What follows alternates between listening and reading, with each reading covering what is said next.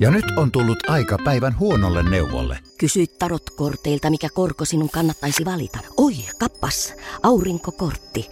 Voit unohtaa kaikki korot. Keskity vain sisäiseen matkaasi. Huonojen neuvojen maailmassa Smarta on puolellasi. Vertaa ja löydä paras korko itsellesi osoitteessa smarta.fi.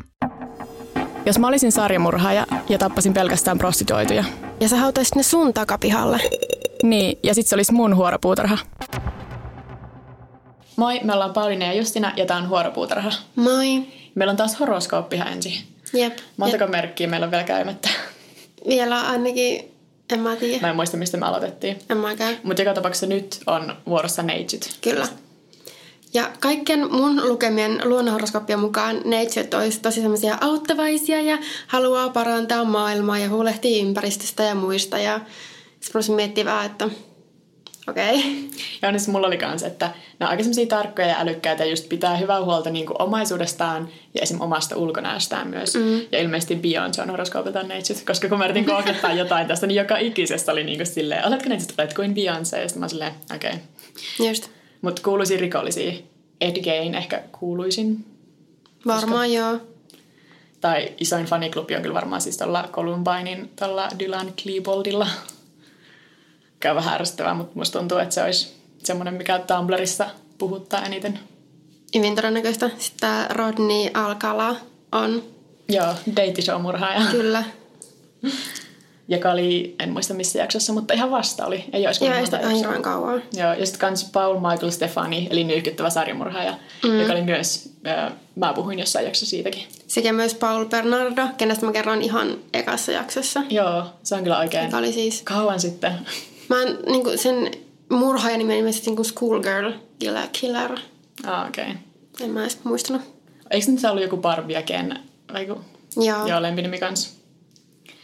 Um, Mutta siis joo, kun mä tosiaan mainitsin tosta, että neitsi pitää sille huolta ulkonäöstään, niin ehkä toi Robert Alcala sopisi siihen, kun se oli semmoinen hurmaava naisten mies. Mm. Ja ehkä vähän toi Paul Bernardokin, koska ne oli jotenkin niin semmoinen täydellinen blondi pari sen Karla Homolkan kanssa. Joo. Mutta mä löysin yhdistävän tekijän näistä, mm. ainakin yhden. Koska siis, okei, okay, jos sä oot horoskoopitessa neitsyt, niin sä oot semmoinen sarjamurhaaja, joka haluaa kertoa murhistaan kaikille. Joko silleen kuvaamalla video ennen niitä tekoja, tai kirjoittamalla kirjeen uhrin vanhemmille, soittamalla poliisille tekojen jälkeen itkien. Kaikki nämä niinku semmoinen puhuu murhistaan. Ja ehkä semmoinen huomiohakuisuus yhdistäisi näitä.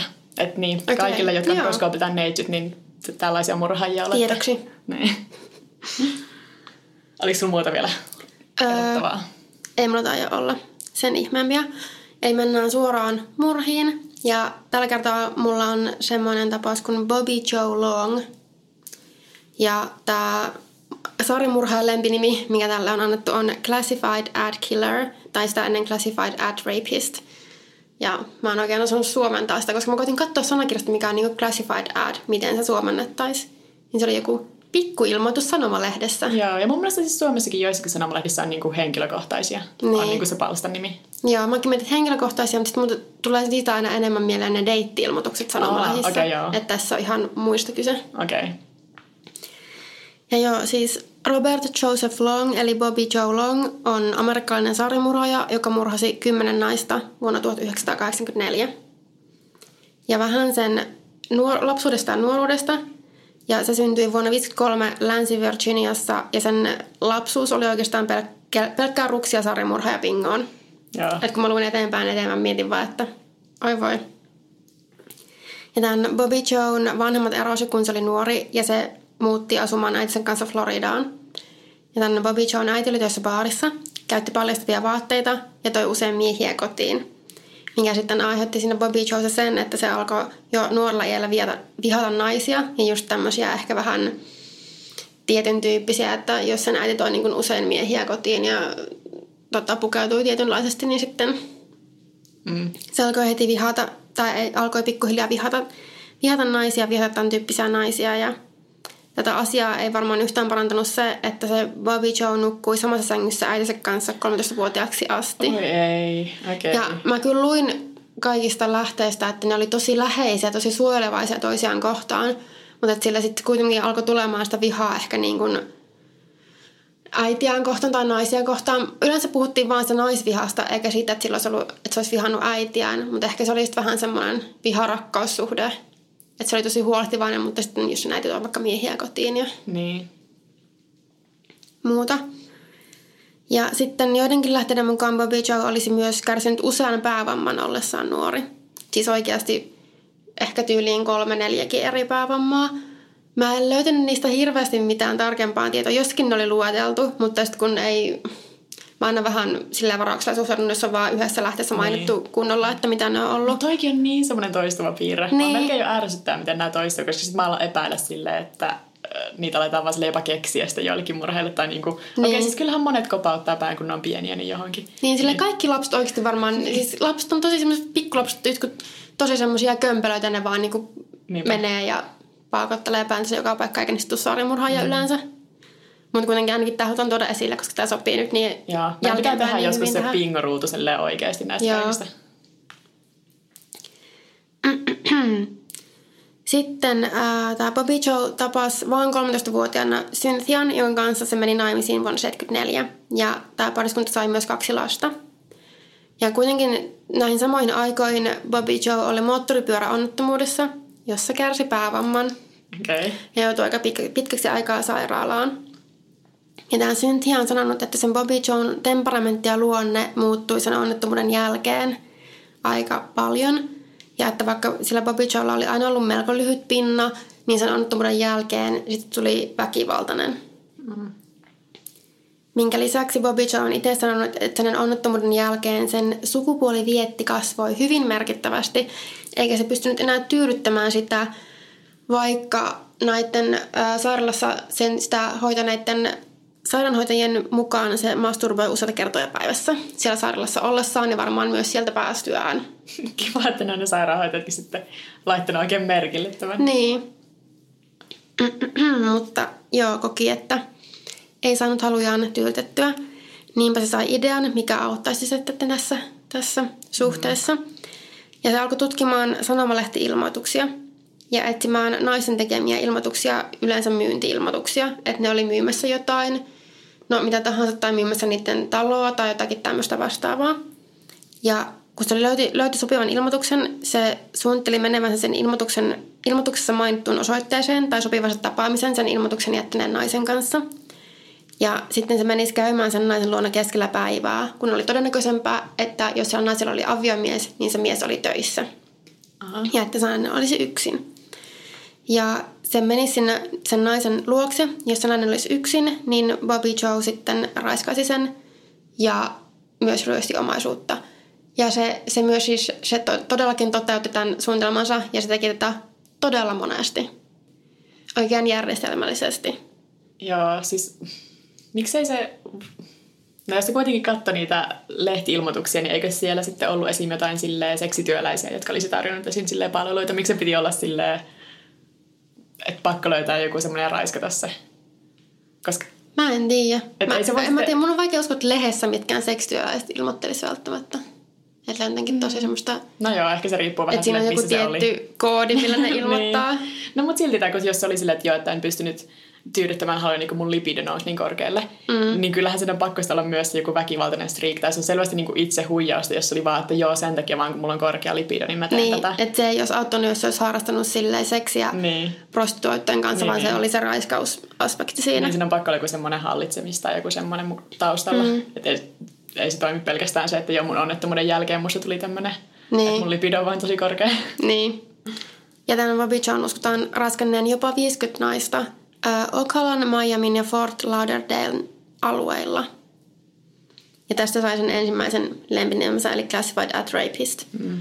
Mutta mä rupesin miettimään sitten, että koska nämä kaikki jutut, mistä mä luin, niin ne keskittyi näihin murhiin. Kyllä tästä puhuttiin tästä sen menneisyydestä, mutta ne keskittyi niihin murhiin.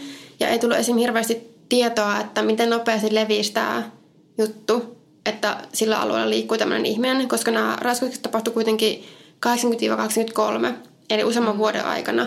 Eli eikä missään vaiheessa tullut sitten sitä, että ihmiset alkoi huomaamaan sen, että tätä tapahtuu, tai sitä uutisoitiin tai varoitettiin. Että jos joku on laittanut myynti-ilmoituksen ja sulle vaikka soittaa joku, tai sun ovelle tulee joku Niin. keskellä päivää, niin varois vähän. ehkä se olisi ollut tarpeeksi iso alue tai ihmiset ei vaan yhdistänyt. Tai sitten ajateltu, että no ei mulle tapahdu mitään. Niin. Ehkä se on ihan mahdollista. Mm. Mutta joo, just ennen näitä tapauksia tai just silloin samoihin aikoihin, kun ne alkoi, niin tämä Cynthia erosi Bobby Joesta, mutta se Cynthia ei epäily missään vaiheessa mitään, se ei tiedä mistään tästä. Ja eron jälkeen Bobby Joe muutti asumaan Sharon Richards-nimisen naisen luokse, joka myös myöhemmin syytti Bobby Joeta pahoinpitelystä ja raiskauksesta. Mutta tällä kerralla tapauksessa ei kuitenkaan ollut tarpeeksi todisteita. Ja vaan kaksi viikkoa sen jälkeen, kun se oli ensimmäisen kerran niin kuin tehnyt rikosilmoituksen, Bobby Joe löi Sharonia riidan yhteydessä ja Sharon teki uudestaan rikosilmoituksen. Ja tästä alkoi yksi pitkistä oikeuskäsittelyistä, joissa Bobby Joe jatkuvasti vakuutti syyttömyyttään ja se jopa kirjoitti kirjoita tälle tuomarille, että ei mä oon syytön, mä en tehnyt mitään pahaa, mä en tehnyt mitään rikollista. Ja jutun käsittely venyi ja se oli meneillään vielä vuonna 1983, kun Bobby Joe syytettiin uudessa rikoksesta. Ja se oli sopimattomien kirjeiden ja kuvien lähettäminen 12-vuotiaille tytölle. Aha. Sekä myös pystyttiin todistamaan, että se Bobby Joe oli soittanut tälle tytölle useaan kertaan. Ja se sai, se tuomittiin tästä. Ja se sai kahden päivän vankeusrangaistuksen ja kuuden kuukauden ehdonalaisen tuomion. Okei. Okay. Varmaan ne kaksi päivää muutti sitä tosi paljon siellä niin, vankilassa. nyt olen parantunut. Ja sitten tähän Sharonin juttuun liittyen, niin tässä keisissä Bobby Joe vapautettiin lopulta syytteistä, vaikka tähän liittyy useita silminnäkijätodistuksia – ja mä en löytänyt mistään enempää tietoa, että miksi, mikä on tosi turhauttavaa, koska, mutta tämä oli kuitenkin se lopputulema. Mm. Ja tämä tapahtui alkuvuonna 1984 ja on vielä näissä lähteissä aika monessa luki, että kun se sitten poistui sieltä oikeussalista, niin se vaan nauroi päin naamaa tälle Sharonille. Kiva jätkä. Mm. Ja tästä sitten vähän eskaloituukin nämä tapahtumat. Eli Bobby Joe tappoi ensimmäisen uhrinsa maaliskuussa 1984. Ja tämä Tampa Bayn alue, missä se oli aktiivinen, oli silloin vuonna 1984 tunnettu semmoista vilkkaasta yöelämästä ja oli paljon strippibaareja, prostituoituja ja liikkui paljon huumeita yömässä. Ja Bobby Joe liikkui alueella autollaan ja valitsi uhreikseen prostituoituja ja muita yksin liikkuvia naisia, joiden katsoi olevan helpompia uhreja. Mikä on varmaan sitten ihan totta, että mm. miksi aika moni sarjamurhaaja valitsee, niin. valitsee tämmöisiä. Ja ensimmäinen uhri oli 20-vuotias nainen nimeltään Artis Week. Ja raiskattuaan Artisin Bobby Joe ei kokenut saaneensa teossa tarpeeksi tyydytystä, mitä oli ennen ilmeisesti näissä aikaisemmissa raiska- raiskauksissa saanut. Ja sitten se päätyi murhaamaan sen naisen kuristamalla. Ja myös ennen toista murhaa Bobby Joe Long yritti kaapata Mary Hicksin tunkeutumalla sen naisen autoon ja uhaten aseella. Mutta Mary Hicks tajusi kuitenkin Coloradossa autonsa tarkoituksella – että ne taas niin kuin pääsisi pysähtymään ja pääsi niin kuin pois tilanteesta. Ja se pääsi pakenemaan, mutta sitten Bobby Joe ei jäänyt kiinni tästä tällä kertaa, että se ilmeisesti itsekin sitä pakeni ja sitten tästä ei ikinä vielä tässä vaiheessa tullut sen, mitään sen enempää. Ja tämän ensimmäisen uhrin Artis Wickin ruumista ei oltu löydetty siihen mennessä, kun Bobby Joen seuraavan uhrin ruumis löytyi. Ja Bobby Joe oli tarjonnut 20-vuotiaille ähm, Geun Longille kyytiä kotiin ja tämän naisen suostuttua ajan sitten, sittenkin johonkin syrjäiseen paikkaan ja raiskannut ja murhannut hänet kuristamalla. Ja mä, mä löysin vähän vaihtelevaa tietoa, että milloin tämän Geunthinin ruumis löydettiin. Että se oli semmoista kolmea päivää viiva reilua viikkoa myöhemmin tästä murhasta.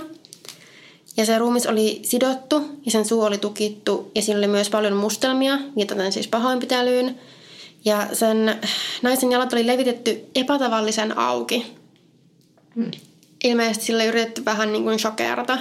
Mä luin jostain, mutta mä, luin, mä luin tämän yhden kerran, mä löytin näin mistä tätä lähdettä. Mä en ymmärrä, mitä siinä tapahtui. Mutta se, ne jalat olisi ollut niin levitetty, että sen lantio olisi ollut murtunut.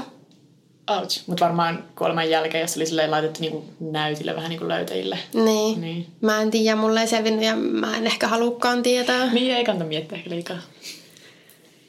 Joo, ja täältä paikalta ei löytynyt mitään muuta todisteita kuin renkaan jäljet ja sitten tämmöisiä kuituja, joiden uskottiin olevan peräisin sen murhaajan auton matosta. Tästä kaksi viikkoa myöhemmin löydetään seuraava ruumis. Ja 22-vuotiaan Michelle Simpson murha oli toteutettu samalla tavalla, lukuun ottamatta, että Michelle oli ilmeisesti yrittänyt tapella vastaan, jolloin tämä Bobby Joe oli viiltänyt Michellen kurkun auki. Mm. Mutta muuten se tämä sama kaava toistui. Ja kaikki paitsi yksi tämän Bobby Joan uhreista oli prostituoituja, huumeaddikteja ja katotaistrippareita. Eli siis sen mielestä niin sen silmissä helppoja uhreja.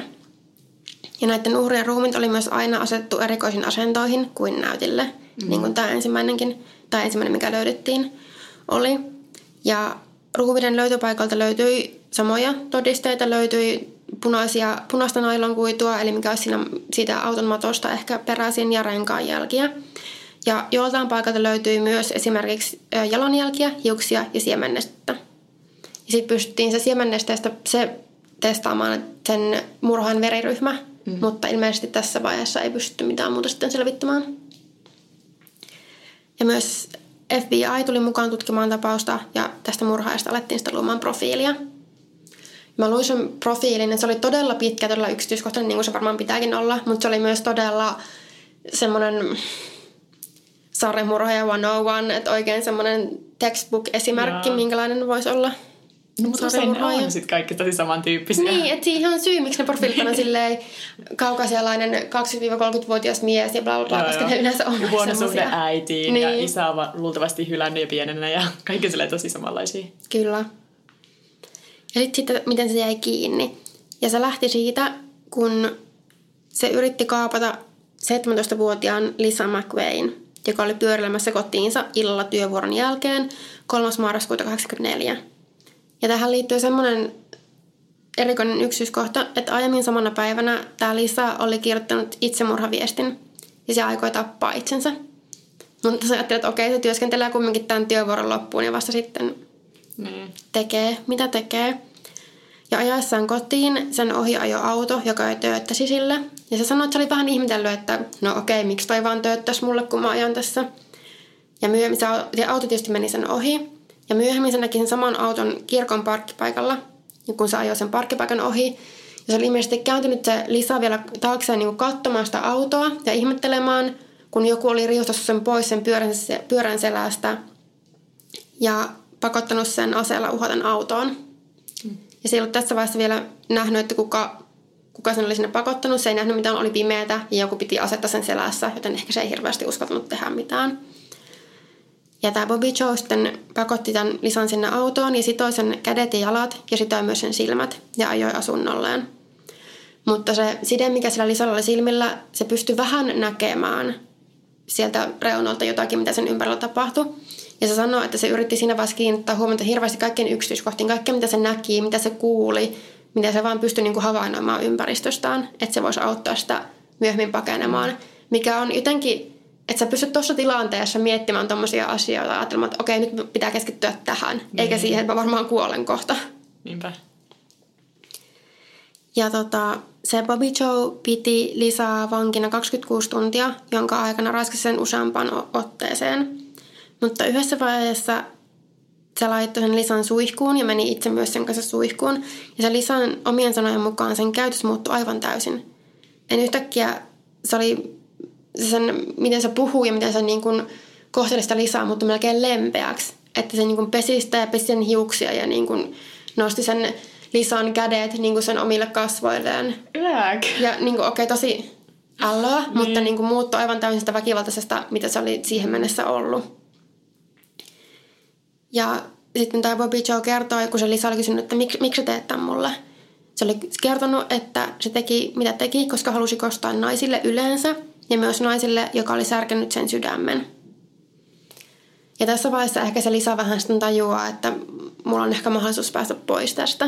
Mm. Että jos mä osaan pelata vaan korttini oikein, niin se oli niin kiinnittänyt huomiota, kun se oli vähän just nähnyt nähnyt sen, se oli koko ajan, sen oli pidetty silmät sidottuna. Se oli vähän nähnyt ympäristönsä, vähän nähnyt sieltä reunalta, mitä tapahtuu. Se pystyi vähän näkemään, että se Bobby Joe näytti.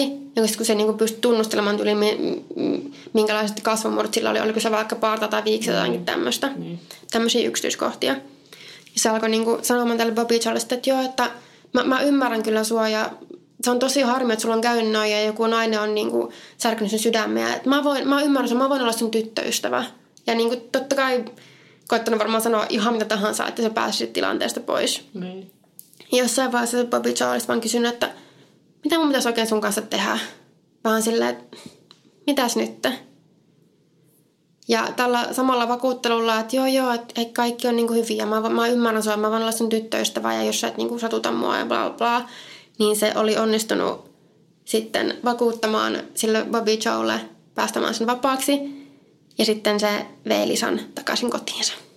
Se vaan pääsi sen menemään. Joo, ihan uskomatonta, mutta siis en mä tiedä. Hullu, että ensinnäkin sillä tytölläkin pysyy niin se pokka, se pystyy tolleen puhumaan ja olemaan silleen, niin. joo, kyllä tästä mä olen tyttöistä.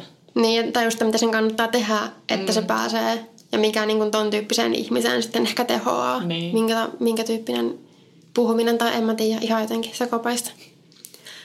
Mutta joo, vaikka tämä Lisa McVeigh sitten kertoi heti tapahtumista poliisille ja pystyi kuvailemaan Bobby John ulkonäköä, asuntoa ja autoa, niin Bobby Joe ehti vielä murhata viimeisen uhrinsa ennen kiinni jäämistään, valitettavasti. Mm. Se uhri oli 21-vuotias Kimberly Swan. Ja poliisi pysäyttää myöhemmin Bobby John auton, koska se täsmää Lisa McVeighin kuvaukseen. Mutta vielä tällä hetkellä muiden todisteiden puuttuessa se päästään menemään, mutta tästä kuitenkin aletaan epäillä. Ja sen, esimerkiksi sen valokuva otetaan, koska sillä sanotaan, että joo, me tutkitaan ryöstöjä, mitkä on tapahtunut tällä alueella. Sitten otettiin valokuva ja niin kuin pistettiin merkille, että okei, tämä auto ja sekä mitä sieltä sisältä löytyy täsmää siihen, mitä tämä Lisa McVeigh oli kuvaillut. Mm. Ja se oli niin kuin selkeästi helpottunut, kun se päästiin sen tilanteessa menemään. Ja sitten poliisit alkaa tutkia sen Bobby John tiliotteita ja huomaa, että se oli nostanut rahaa samaan aikaan, kun se Lisa oli sanonut, että sen kaappaja oli pysähtynyt nostamaan rahaa. Ja tämä on niin tosi tärkeä yksityiskohta, minkä perusteella aletaan epäilemään tai olemaan varma, alkaa varmoja siitä, että tämä Bobby Joe on syyllinen. Ja ne myös huomaa, että sillä Bobby Joella on se aiempi rikosrekisteri ja että se on ehdonalaisessa. Ja poliisi saa sitten pidätysmääräyksen Bobby Joelle kidnappauksesta ja seksuaalisesta väkivallasta sekä etsintäluvan sen autoon. Ja se pidätetään ja sen autosta sekä myöhemmin asunnosta löydetään todella paljon todisteita sitä vastaan – ja sitten kuulustellessa Bobby Joe se kumminkin sanoo, että se ei tunne ketään näistä uhreista, kun niiden kuvia näytetään. Ja että Lisa McVeigh olisi, että se, se tunnustaa sen, että se niin harrasti seksiä sen kanssa ja ehkä niin vei sen asunnollaan vastoin sen Lisan tahtoa, mutta se olisi yhdessä vaiheessa sanonut, että ei se halua lähteä. Mm. Mikä tietysti, okei, okay, totta kai se puhuu ihan mitä tahansa, että se ei niin kuin, olisi syyllinen, mutta Mä en ihmettele, vaikka jos oikeasti sanonutkin niin jossain vaiheessa, jos se on, pelaa sitä, mä voin olla sun tyttöistä peliä sille, että ei, en mä halua lähteä, että mulla on hyvä täällä ja bla bla. Mutta poliisi niin edelleen korostaa kaikkia niitä todisteita, mitä sen autosta ja asunnosta löytyy. Että oikeasti meillä on kaikki, mitä me vaan niin. ikinä voidaan tarvita, että me voidaan, että et, et sä oot syyllinen. Ja sitten jossain vaiheessa Bobby Joe sanoo, että okei, okay, mä taidan tarvita asianajajan. Joo, ehkä. Ja sitten ne jatkaa tätä painostamista ja kuulustelemista, mikä ilmeisesti tässä vaiheessa niitä ne ei enää ne ei oikeastaan saisi. Ennen kuin jos joku sanoo, että okei mä haluan asianajajan, niin se pitäisi niin kuin siinä vaiheessa lopettaa. Niin varmaan joo. Mutta kuitenkin ne sitten jatkoi tätä ja sillä samalla linjalla, että okei näitä todisteita on niin paljon ja ne on, ne on niin selkeitä, että lopulta Bobby Joe hymyilee ja sanoo, että joo, te saitte mut kiinni. Mä tapoin ne. Kaikki ne, keistä lehdissä puhuttiin. Joo. Ja se alkoi kertoa näitä tapauksia. Ja yhteensä litteroituna tämä Bobby John tunnustus oli 45 sivua pitkä. Eli juttua riitti. Joo, tykkää puhua. Kyllä. Ja tota, vähän tästä sen tuomiosta, että syyteneuvottelun myötä se sai tuomion kahdeksasta murhasta sekä Lisa McVeighin kidnappauksesta ja raskauksesta ja yhteensä oli 33 tai 34 elinkautista. Että taas tämmöinen ihan järjetön määrä. Ja sitä ei koskaan virallisesti tuomittu sen ensimmäisen uhrin Artis Wickin murhasta, vaikka se oli tunnustanut sen, mutta se ruumis ilmeisesti löydettiin vasta tunnustuksen jälkeen, joten se vaikutti tähän jotenkin. Mä en oikein ottanut tästäkään selvää, se oli selitetty tämä.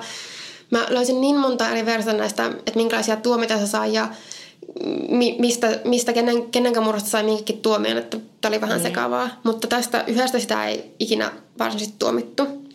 Ja sitten ilmeisesti sekä yhden näistä uhreista Virginia Johnsonin että sitten Michelle Simsin murhasta tuomittiin erikseen ja se sai kuolemantuomion ainakin toisesta tai molempien murhasta. Mä löysin taas kahta eri tietoa ja mä oon niin kuin, että Joka Okei. tapauksessa kuolemantuomioita niin kuin. niin, olin, että okei, tämä on se pointti. Joo. Tämä on tosi turhauttavaa varmaan kuunnella, kun mä en oikein tiedä, mutta kun ne lähtetkään ei oikein ikinä tiedä, mikä Mm. on totuus. Joo, ja se tuomittiin äh, kuolemaan sähkötuolissa. Ja se on tehnyt tämän vankeudessa aikana, kun se odottelee sitä tuomion täytäntöönpanoa, niin monta valitusta tästä tuomiosta, mutta sitä ei ole muutettu. Ja nyt se onkin yksi pisimpään kuolemantuomiotaan odottaneita elossa olevia vankeja. Aa, Ja se on odottanut tuomiotaan yli 33 vuotta. okei, okay, joo. Ja se on vieläkin vankilassa Floridassa. Reilusti. Miten koko meidän niin elinajan vaan ottanut siellä? Niin, Oliko se Floridassa tosiaan? Joo. Joo, no siellä ne aika iso osa istuikin tosiaan Floridassa Jep. odottamassa. Et mä katsoin, että joku ennätys taitaa olla, että 39 vuotta, mutta se henkilö on kuollut jo. Niin. Että varmaan niin ehti kuolla vanhuuteen ennen kuin se sitten laitetaan mm. täytäntöön. Mutta toikin lähenee kyllä niitä ihan pisimpiä aikoja. Joo, on toi kyllä hurja. Saa nähdä kerkeävätkö laittaa mm. täytäntöön ennen kuin... Olinko se nyt 64-vuotias? Niin, no kyllä se aika pitkään saattaa vielä selvitä siellä. Niin, ei tiedä. Joo. Aika ihan kiinnostavaa toi. En ollut kuullut tästäkään varmaan, tai sitten ainakin on unohtanut tyyliä kokonaan. Mm. Joskus mä luen sille Wikipediassa niitä sille vankeja odottamassa niin kuolemantuomioita listoja, niin sitten siellä tulee usein vaan sille klikattua auki. Mukavaa ja silleen- kevyyttä pientä Joo, lukemista. tämmöistä pientä. Joskus kun on vähän sille ylimääräistä aikaa, niin me lukee. Mm. Ei, mutta joo, toi jotenkin... Siis musta olisi niinku tosi mielenkiintoista lukea lisääkin tuosta, just tuosta kuolemaan tuomitsemisesta ja miten se toimii siellä ja tämmöisistä keisseistä. Mä en voinut tähänkään enää ihan hirveästi Ja Netflixissä on nyt se turhia joku, yksityiskohtia ottaa. joku Minä olen tappaja tai joku semmoinen dokumenttisarja. Mä en ole katsonut kuin sen ekan jakson. Okei, okay, mennään sitten tähän mun keissiin. Ja tässä jaksossa mä haluaisin puhua ryhmästä nimeltä Lords of Chaos, eli Kaauksen lordit. Ja siis mä tiedän, että on olemassa kirja, joka kertoo norjalaisesta heavy metalliskeneestä ja kirkkojen polttamisesta ja semmoisesta. Ja sen kirjan nimi on myös Kaauksen lordit, mutta mä en halua puhua siitä, vaan mä haluan puhua Damn. alkuperäisestä Kaauksen lordeista. Eli joukosta poikia Floridassa, jotka ystävystyi ja teki joukon rikoksia vuonna 1996 ja ne kutsui itseään nimellä Kaauksen lordit. Ja, Mm. joo, No se on paljon siistimpää, jos joku olisi keksinyt, niin on niin vähän silleen, että sä voi valita omaa lempinimeäsi. joo, no alkaa me päästään niiden manifesteihin ja muuhun, Okei. niitä paranee vaan. Mutta luontevin kohta aloittaa tämä on se, kun 15-vuotias Kevin Foster perheineen muuttaa Fort Myersin Floridaan ja Kevin aloittaa uudessa koulussa. Kevin saa koulussa nopeasti lempinimen Psyko, koska se käyttää ar- käyttäytyy arvaamattomasti ja on koko ajan vihainen. Ja se tykkää itsekin tästä lempinimestä, se alkaa käyttää sitä itsestään, että se ei niinku, mm-hmm. Se nauttii siitä huomiosta, mitä se saa, kun se on semmoinen vihainen ja arvaamaton. Ja yksi Kevinin luokkakavereista kirjoittaa ekan vuoden jälkeen se vuosikirjaan, että Kevin, please älä tapa ketään tänä kesänä. Olen kuullut, että vankilassa on ikävää. Ja niinku, tää on sun 15-vuotias poika, ja tää on miten sillä menee. Mutta toi on myös toisaalta semmoista läppää, mitä varmaan mä olisin itsekin Niin on. ollut silleen hehe, Ja hauska se, juttu. Niin, ja eihän se luokkakaveri tässä vaiheessa tiedä, miten tämä tulee loppumaan. Just Niin. toi, olen kuullut, että vankilassa on ikävää. On sitten, kun kuullaan Kevinin kohtalo, niin vähän sille huono ennen. Mutta Kevin tutustui koulussa nopeasti Pete McNottiin, joka on Kevinia vuotta nuorempi, todella älykäs, mutta ei ehkä niinku se suosituin poika siellä koulussa, että sillä ei ole hirveästi ystäviä. Ja sitten Pete näkee Kevinin semmoisena isovelihahmona, jännittävänä seurana muuten aika tylsässä kotikaupungissa. Et Kevin polttaa tupakkaa, juo Jack Danielsia, ajaa ylinopeutta rämällä autolla, omistaa useita aseita, eikä Kevinin vanhemmat tuntuneet juuri välittävän siitä, että miten se Kevin meni ja tuli. Se on niin kuin tosi jännittävää seuraa mm. tämmöiselle vähän kiusatulle pojalle, että se varmasti saa siitä niin kuin semmoista statusta ja sitä ei enää kiusta, kun se alkaa hengätä tämän Kevinin kanssa. Ja vaikka Kevin ja Pete on monella tapaa tosi erilaisia, niin niitä yhdistää muutama asia. Nimittäin pyromania ja kiinnostus väkivaltaa ja kuolemaa kohtaan. Ja sitten Ding, yhdessä artikkelissa mainittiin myös, että semmoinen tietty välinpitämättömyys siitä, mitä eläimille tapahtuu. Mikä mun mielestä kuulostaa siis siltä, että ne ehkä kidutti niin kuin jotain eläimiä. No joo. Musta se on niin selvä viittaus siihen. Sitten mä niin stereotypista. Yrittäkää pojat olla edes erilaisia. Ne aloitti jo nuorena pienillä rikoksilla, ne teki myymälävarkauksia, ne tuhos liikennemerkkejä, ne teki itse ilotulitteita ja kaikkea semmoista. Ja tässä vaiheessa Peten vanhemmat tajuaa, että joo, Kevin on niinku huonoa seuraa meidän pojalle. Ja ne yrittää estää kaveruksia tapaamasta, mikä toimii vähän aikaa, mutta ei lopullisesti. Samana vuonna Kevin kuitenkin vahingossa ampuu itseään. Mä en ole varma miten vakavasti, mutta se painotus oli niinku, että vahingossa, eli se oli joku semmoinen, koska se omisti paljon aseita ja leikki niillä metsässä, niin joku niistä oli sitten vahingoittanut sitä itseään.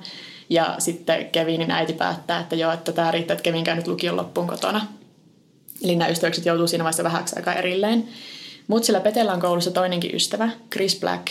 Ja Chris on kanssa hiljainen, sitä kiusattiin koulussa, mutta sitten kun sitäkin kiinnosti just väkivaltainen viihde ja ne tykkäsivät molemmat Tarantinon elokuvista ja Stephen Kingin kirjoista ja semmoisesta, että ne sitten ystävystyi sitä kautta. Ja niidenkin, mitä ne teki yhdessä, niin oli aika paljon silleen liikennemerkkeen vandalisointi ja semmoinen Mä en tiedä kuinka tylsää sillä kaupungissa on ollut, kun näillä ei ole mitään niin, muuta Tosi spesifi tämmöinen, mitä, mitä ne teki yhdessä. niin, tuhansia liikennemerkkejä. Äh, jossain vaiheessa vuonna 1995 Pete esittelee Chrisin ja Kevinin, ja Chriskin tykkää Kevinistä heti, koska taas Kevin on vanhempi, rohkeampi, karismaattinen. Ja samoihin aikoihin myös neljäs poika, Derek Shields, alkaa hengällä siinä samassa porukassa. Derek on sieltä samasta koulusta kuin ne muutkin pojat, ja sekin alkaa ihailla Kevinia. Tässä on yksi tämmöinen niin selkeä johtajahahmo, ja sitten nämä muut on semmoisia passiivisempia ja semmoisia... Niin kuin... Joo, mä olin sanomassa, että tulee selkeästi tämä kaava esille, että mitä Joo. tässä varmaan ja käy. Tämä on muuten tosiaan, tämä tapahtuu ennen Columbinein kouluammuskeluja, mutta tosi okay. usein jos lukee niin kuin jotain näistä, niin näihin viitataan niin kuin toisiinsa näihin, että ne mm. tapahtuu aika lähellä kuitenkin toisiaan, mutta ajallisesti tämä tapahtuu ennen. Ää, tosiaan Kevin, Pete, Chris ja Derek on tämän porukan ydin, niin kuin se sisäpiiri, mutta siinä samassa porukassa vietti aikaa myös muutamia muita poikia. Et koska se Kevinin vanhemmat oli vähän semmoisia välinpitämättömiä, niin niiden taloista tuli semmoinen hengailupaikka monille paikallisille nuorille ja pikkurikollisille. Ja kun ilmeisesti ne vanhemmat omisti niin kuin jonkun semmoisen, äh, onko se niin kuin panttivuokraamo tai semmoinen, että sinne voi niinku myydä niiden omaa, niinku ihmiset tulee myy tavaransa sinne mm. ja sitten niinku säilyttää niitä. Yeah. Niin sitten oli hirveästi aseita, jota nämä pojat sai sitten käyttää vapaasti. Tosi turvallista. Joo, ja Kevinin äiti oli ostanut sille kanssa ihan teini-ikäisenä jonkun aseen silleen joululahjaksi. Mutta Amerikka, mitä mä tiedän, ehkä se on normaalia. Mutta okei, okay, Kaaksen Lordin alku. Huhtikuisena iltana vuonna 1996, tässä vaiheessa Kevin on muuten jo 18, mutta ne muut pojat 17, niin Kevinillä, Petellä ja Chrisillä on tylsää, ja ne päättää lähteä päättämälle vandalisointikierrokselle ympäri kaupunkia. Ne oli ollut koko päivän rullaluistelemassa, mikä on jotenkin tosi viaton kohta, mutta nyt ne pakkautuu niin Kevinin autoon ja lähtee vaan tuhoamaan kaikkea, mikä sattuu tielle että ne hajottaa parkkimittareita saadakseen rahaa, ryöstää autoja, rikkoo ikkunoita, semmoista yleistä ilkivaltaa. Ja tämän kierroksen lopuksi pojat ajaa kaupungissa olleen ravintolan pihaan, ja tällä ravintolalla oli aika erikoinen nähtävyys, nimittäin niillä oli kaksi semmoista makaava papukaijaa ravintolan ulkopuolella olevassa häkissä. Ja Kevin ja ärsytti lintujen pitävä meteli, joten se sytytti sen häkin tuleen. Ja niillä linnuilla ei tullut mitään keinoa paita liekkejä, niin toinen niistä kuolee ja toinen loukkaantuu vakavasti. Että on niinku semmoinen merkki myös siitä, että ne ei välittänyt niinku mistään. Niin, kyllä toi on vähän semmoista eläimien, tai siis vähän, siis on eläimien kidutusta mm. ja tämmöistä. Ja tämä ei ole enää niinku rikotaan parkkimittareita, vaan tämä on niinku oikeasti selkeää vahingo, vahingoittamista. Niin. Sieltä ravintolalta lähdettyään pojat sytyttää myös läheisen rakennustyömaan tuleen tekemällä Molotovin koktaileja jostain bensasta ja vanhoista teepaidoista. Ja tämän jälkeen ne yrittää sytyttää myös paikallisen baptistikirkon bussin tuleen, käyttäen sytykkeenä bussista löytynyttä raamattua. Koska yksi näiden poikien yhteistä mielenkiinnon kohteista oli myös semmoinen niin kuin ikonoklasmi, niin kuin pyhien symbolien tuhoaminen. Että ne jatkuvasti halusi tuhota niin kuin kirkkojen ristejä ja kaikkea semmoista. Tämmöisiä, mitkä yhdistää ystäviä. Niin, mutta mä oikeasti jotenkin mietin silleen, että me, aina kun selviää tämmöisestä mitä, mitä tämmöiset ihmiset löytää toisensa silleen, mitä sä tykkäät tehdä? No mä tykkään vandalisoida liikennemerkkejä, jos mä tykkään tuhota ristejä ja raamattuja. Joo. Sitten mä oon yllättynyt, että missään en mä nyt, että mitä bändejä nämä kuuntelee, koska siis tää on niin semmonen, että aina oli silleen, oh, heavy-bändit, varmasti kaikki nämä kuunteli heavyä. Mm. Mutta tässä oli, oli mainittu Tarantino-elokuvat ja Stephen Kingin kirjat. Okei. Okay. Mm. Se tuli paljon aiheutti sille bussille vahinkoja, mutta se ei tuhonnut sitä täysin. Ja tämän jälkeen pojat menee Kevinin luokse nukkumaan ja sinä yönä ne keksii myös alkaa kutsua itseään kaauksen lordeiksi. Nimi oli Kevinin idea, totta kai. Ja tämän ryhmän tarkoitus oli vain aiheuttaa kaasta niiden kaupungissa ja yhteisössä. Ja muut pojat omien sanojensa mukaan oli tässä vaiheessa sitä mieltä, että tämä on niin vaan hauskaa läppää, että me mm. vaan pelleillään. Että se oli Kevin, joka oli niin kuin se keksimässä sitä nimeä ja piirtämässä jotain logoa niille ja suunnittelemassa vaikka mitä. Joo.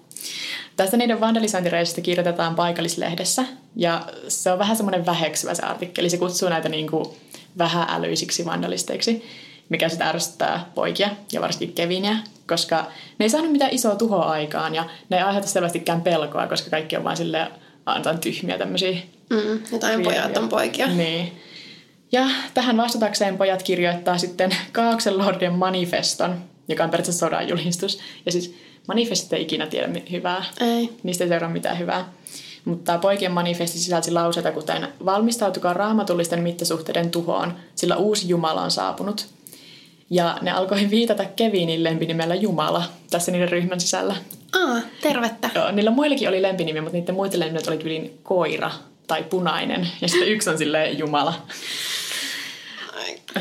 Se ei ole niinku mitenkään hienovarasta, että ne alkaa nimittää sitä oikeasti Jumalaksi. Mm. No sit laittaakseen nämä ukokset toteen, ne tuhoaa semmoisen historiallisen Coca-Colan pullotustehtaan siellä kaupungissa. Että se ei ollut enää käytössä, mutta se oli semmoinen historiallinen rakennus. Ja sitten tähän liittyy semmoinen yksityiskohta, että ollakseen hauskoja, ne pojat oli täyttänyt pepsitölkin ruudilla ja käytti sitä aloittamaan sen tuhopolton. Koska, aah, kokisrakennus, tuhotaanpa se pepsitölkillä. Sitten haukutetaan kuvaa silleen julmana vitsinä, sitten tulee, no mitä onko se hirveän julmaa siis. Okei. Okay.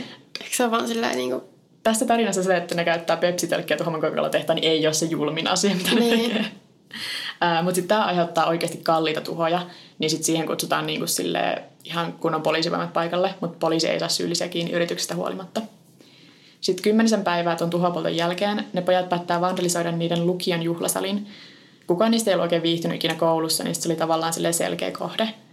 Ne menee koululle mukanaan palosammuttimia, itsekyhättiä sytyttimiä, sitten ilmeisesti jotain mätiä hedelmiä tai jotain, niin kuin millä aiheuttaa vahinkoa sille salille ja tehdä mahdollisimman kamalan siitä. Mutta sitten kun ne on siellä alueella, niin Mark Schwebes, koulun musaape ja bändinjohtaja, saa ne kiinni ennen kuin ne pääsee edes sisälle rakennukseen. Mark tunnistaa kaksi pojista ja sanoo, että aikoo ilmiantaa niiden nimet poliisille heti huomenna aamuna. Toinen näistä tunnistetuista pojista on Chris Black, joka suuttuu tosi paljon ja sanoo, tämä pitää selvittää tänään. Hänen on kuoltava tänään. Ja toi hänen on kuoltava tänään on niinku semmoinen, jos etsii artikkeleita tästä, niin se on usein siinä otsikkona. Ai, no totta kai. Ja sitten tota, pojat hylkää sen lukion vandalisoinnin. Tämä on isompi ongelma, tämä Mark Schwebes. Ja osa pojista lähtee kotiin, mutta se ydinporukka, eli Kevin, Pete, Chris ja Derek päättää selvittää tämän Markin osoitteen. Ja ne jakaa sitten heti roolit, että mitä ne aikoo tehdä. Ja on heti selvää, että Kevin olisi se, joka ampuu Markin, Chris olisi kuskina, Derek olisi se, joka menisi koputtumaan sinne ovelle, koska se oli ollut sen Markin jossain luokassa tai ryhmässä. Ja sitten Pete olisi vaan semmoinen yleinen vahtimies, ettei sinne tule ulkopuolisia, mikä on selvästi helpoin duunia, vaan silleen. Niin. Mutta noin puoli 12 sinä yönä Mark Schwebes avaa kotiovensa ja Kevin ampuu sitä heti kasvoihin tappaen Markin välittömästi ja sen jälkeen vielä toiseen pakaraan, koska Kevin oli siinä uskossa, että Mark Schwebes oli homoseksuaali, mikä se ei ollut. Sillä oli ilmeisesti tyttöystävä tai niinku kihlattu, mutta se oli niinku sen takia se ampui sitä pakaraan sitten vielä siinä lopuksi. Että tässä on myös tämmöinen piirre. Ja sitten Kevin luulee, että sen haulikon hylsiä voida jäljittää se aseeseen, joten ne jättää ne hylsyt sinne rikospaikalle, mikä sitten myöhemmin toimii todistajana sitä vastaan. Ja poliisi on ensin hukassa tämän keissin kanssa, sillä Mark Webesillä ei ole ketään selkeitä niin kuin vihollisia, eikä ne osaa ehkä olettaa, että jotkut 17- ja 18-vuotiaat pojat on vaan sattunut tulemaan sinne ja olen silleen, meidän musaupe, murhataanpa se. Mm. Mutta onneksi nämä kaikki pojat alkaa rehvastella tällä teollaan. Kans silleen myös tosi teinipoikapiirre. Niin, ja varsinkin tämmöiset, jotka nimeää itsensä kaauksen lordeiksi. Niin, sillä että mä ymmärrän, just, jos semmoisella vandalisoinnilla re- retostelisi, mutta sitten silleen, jos sä murhaat jonkun, niin Joo, ne ensin kertoo niille Kaaksen Lordien muille jäsenille ja sitten myös ulkopuolisille, koska siis yksi sen ryhmän kanssa liikkuneista, mutta semmoinen, joka ei ollut sillä murhapaikalla, kertoo tyttöystävälleen ja väittää ollensa sillä murhapaikalla. Miksi sä tekisit tälleen? Tai siis, no, olisi niin siistiä. Niin, kai sinulla teki sen vaikutuksen siihen, mutta sä et edes ollut siellä murhapaikalla. Miksi sä linkität itse tähän rikokseen? Koska se tyttöystävä menee suoraan kertomaan poliisille. Joka on silleen hyvä. Ja sitten tämä tyttö pystyy myös kertomaan, että se että Kaauksen lordit oli myös sen Coca-Cola-rakennuksen polton taustalla. Ja tässä on sitten tarpeeksi materiaalia siihen, että poliisi käy hakemassa Kevinin, Peten, Chrisin ja Derekin kuulusteluihin vain muutama päivä Mark Webesin murhan jälkeen. Että ne ei kerennyt olla kuin pari päivää vapaalla jalalla, kun juttu ja sitten levisi poliisille asti. Ja äh, maaliskuussa, eli no joo, no joo, suunnilleen puoli vuotta sen murhan jälkeen, Pete McNotti tunnustaa syyllisyyden murhaan ja sai 32 vuotta vankeutta. Se lupasi myös todistaa oikeudessa ystäviään vastaan, minkä takia se ehkä sai vain 32 vuotta eikä elinkautista. Mm. Koska sitten Derek Shields ja Chris Black tekee samantyyppisen diilin, eli tunnustaa murhan, mutta nämä kaksi saa molemmat elinkautiset. Mä en löytänyt mistään, niin kuin, että mikä tämä ero on. Mä oletan, että se oli vaan, että se Pete McNotti oli se ensimmäinen, joka teki sen diilin, niin sille tarjottiin parempi diili. Koska joku piti saada niin kuin, tunnustamaan ja kertomaan, Niin. osoittamaan sormen niihin muihin, niin sitten se ensimmäinen sai niin kuin, sen parhaan diilin ehkä. Mutta se Kevin oli kumminkin se, joka ampui sen. Joo, mutta siis Kevin menee oikeudenkäyntiin asti. Joo. Pete oli se, joka oli vaan se, Se oli- vahtimien. Niin. Myös kaksi muuta poikaa, jotka oli ollut siinä rakennuksen tuhopoltossa, niin sai tuomioita, mutta toki lyhyempiä. Eli siis aina, joka päätyi oikeudenkäyntiin asti, on Kevin. Se oli selvästi porukan johtaja ja se oli tosiaan se, joka sitten ampui, piteli asetta siinä murhassa. Ja kesäkuussa 1998 Kevin Foster tuomitaan kuolemaan. Se kuitenkin odottelee vieläkin tuomionsa täyttöönpanoa Floridassa. Mitä ne istuu samassa vankilassa? tai siis istuukin varmaan samassa vankilassa. Tämä pitää ehkä selvittää oikeasti. Joo. Se on yrittänyt saada usean kertaan kumottua sen tuomion, viimeksi tämän vuoden tammikuussa, mutta sitä ei myönnetty. Ja Kevin on nyt 41-vuotias ja se on ollut odottamassa kuolemantyömätä 21 vuotta. Eli ei pääse ihan samoihin lukemiin mm-hmm. kuin toi sun, mutta... Ehkä se joskus pääsee. Niin, se on yrittänyt kumota vissiin senkin, kun se oli vasta 18, kun se tapahtui. Mm. Mutta sitten kun sillä oli aiempaa rikosrekisteriä, se ei, sen luonne on selvästi, niin kuin, että ei sillä ole mikään semmoinen vahinko, vaan se oli selvästi niin kuin johtajana tuossa. Ja periaatteessa niin Kauksenlordit lasketaan rikollisjengiksi, vaikka se liikaa vain teinipoikia, mutta myös jenginjohtajia, ni, niille ei yleensä haluta antaa sitten mitään kevyitä tuomioita tai Joo, muuta. Ei niin. Um, Jim Greenhill on kirjoittanut tästä kirjan. Sen nimi on Someone Has to Die Tonight, eli jonkun on kuoltava tänään. Ja mä luin osan siitä. Se vaikutti tosi hyvälle. Um, sen perusteella voin ehkä suositella, mutta mä luin vaan sen, mitä mä sain luettua ilmaiseksi Google Booksissa. Sitten kun sen ostaa, niin mä olin silleen, ää, mä pärjään Wikipedian olla loppuun asti. Yeah. Mutta joo, mä tykkään tästä, koska tähän liittyy tommosia kummallisia Kaaksen-lordit-nimityksiä. Ja... Niin, vähän silleen ilman murhaa no, jos vaan noloja teinipoikia, Niin. jotka tekee tämmöistä meidän on jengiä, me ollaan Kaauksen lordit. Joo, ja sitten tästä tosiaan puhutaan usein, kun puhutaan kouluammuskeluista, koska siis tämähän ei tietenkään tapahtunut koulussa, mutta siihen liittyy vahvasti se, että ne ei viihtynyt niiden lukiossa ja, ne, mm. ja se oli niiden opettaja, jonka ne murhas. Niin sitten monet puhuu silleen... Sekin ne murhasi sen sen takia, koska se oli saanut ne kiinni Niin. vähän, no ei ehkä rikoksesta, mutta Joo, ja sitten nimenomaan kun se alkoi kertoa, se, kertoa niin poliisille Niin. niin. nimet, niin sitten se Chris Black oli silleen, ei vai. Ja siis kellään muulla näistä pojista ei ollut aiempaa rikosrekisteriä, mutta sitten Kevin oli se, joka oli ryöstellyt ja sillä oli kans se, sillä oli hirveästi riko, rikosrekisteri siitä, kun se oli ajanut kännissä autolla ja semmoista. aika ihme, että ne kaksi muutakin sit sai elinkautisen. Niin, mä en ihan varma, että mistä se tuli, että kun näiden ikiä oli vaikea löytää, mä että mihin aikaan ne oli aloittanut koulun, niin mä Joo. sen perusteella lasken, että kaikki muut olisi ollut 17 ja Kevin 18. Hmm. Mä en sitten, tiedä, ehkä se on jotenkin niin, Florida. Tai sitten se on vaan tosiaan se, että koska se Pete oli se, joka sitten murtui ensimmäisenä ja suostui Niin. osoittamaan sormella Niin kaikki sai muutkin sinne. vaan. Niin. 32 vuotta. Eikö mikä se oli? Joo, 32 Joo. vuotta. Ja sekä ei ole siis vielä vapautunut vankilasta, mutta saattaisi tässä piakkoin vapautua. Sitten mä yritin löytää tuosta Kevin Fosterista, että miten sen elämä siellä vankilassa on mennyt, koska se oli jengijohtaja periaatteessa. Mä just mietin, että onkohan se jatkanut samalla linjalla Niin, siellä. se kuulostaa ihan siltä, että jos kaikki pojat, jotka siihen tutustuivat, oli silleen, oo, se on tosi karisma... Ne ei ehkä sanonut se karismaattinen. menee sinne ne tai joutuu sinne vankilaan se on silleen, mua sanottiin jumalaksi. niin. Mä oon Kaaksen Lordien perustaja ja mun lempinimi on Jumala. Kaikki Watch out. älä viitti. Joo, mutta kovasti yrittää vielä saada tuota peruttua tuota kuolematuomiosa. Että mä en oikein ymmärrä, millä perusteella se yrittää olla kai se, kun se mä olin nuori ja se oli vaan virhe. Mutta ei sen äh, Margin sisko esim. on silleen, että toivottavasti ei ikinä pääse niinku, peruutumaan se tuomio. Mm. Että kyllä ne taistelevat sitä vastaan. Se kyllä ihan mahdollista voi olla, että se ei vaan ikinä, sitä ikinä panna täytäntöön, että se vaan kuolee ehkä niin kuin luonnollisista syistä. Mm. Tai joskus, Olisikohan todennäköistä, että Florida jossain välissä lopettaisi kuolemantuomita? Saa saattaa, se voi olla ehkä viimeinen, koska ne nimenomaan tykkää siitä niiden kuolemantuomista, niin se on ehkä viimeinen osavaltio, mm. joka sitten lopettaa sen. mutta joo, eipä niitäkään ihan hirveästi nykyään tehdä. Tai että se sitten on tuommoista. Niin, venailua. Mut joo. Aika paljon oli taas kaikkea samanlaisia. Niin oli. Hyvin näytetty. Niin. Joo, tota, se kaauksen lordeista. Jep, Eiköhän jakso ollut tässä. Meillä alkaa venyä jo aika pitkäksi tämä muuten kohta. totta. Eli No, perus tähän loppuun. Et Meillä voi laittaa sähköpostia huoropuolet.gmail.com tai sitten voi laittaa Instagramista tai Twitterissä viestiä Maanat paljon kierro. ja mä oon vekepekoni. Ja sitten meillä on myös meidän podcastin oma Instagram, mikä on että huoropuutarha. Ja sitten meillä voi antaa iTunesissa arvosteluja. Me ollaan kyllä saatu sinne aika hirveästi niitä, mutta Laittakaa lisää. aina voi laittaa lisää, jos on jotain sanottavaa. Okei, okay, joo. Kiitos, että kuuntelit. Moikka! Ja nyt on tullut aika päivän huonolle neuvolle. Kysy tarotkorteilta, mikä korko sinun kannattaisi valita. Oi, kappas, aurinkokortti.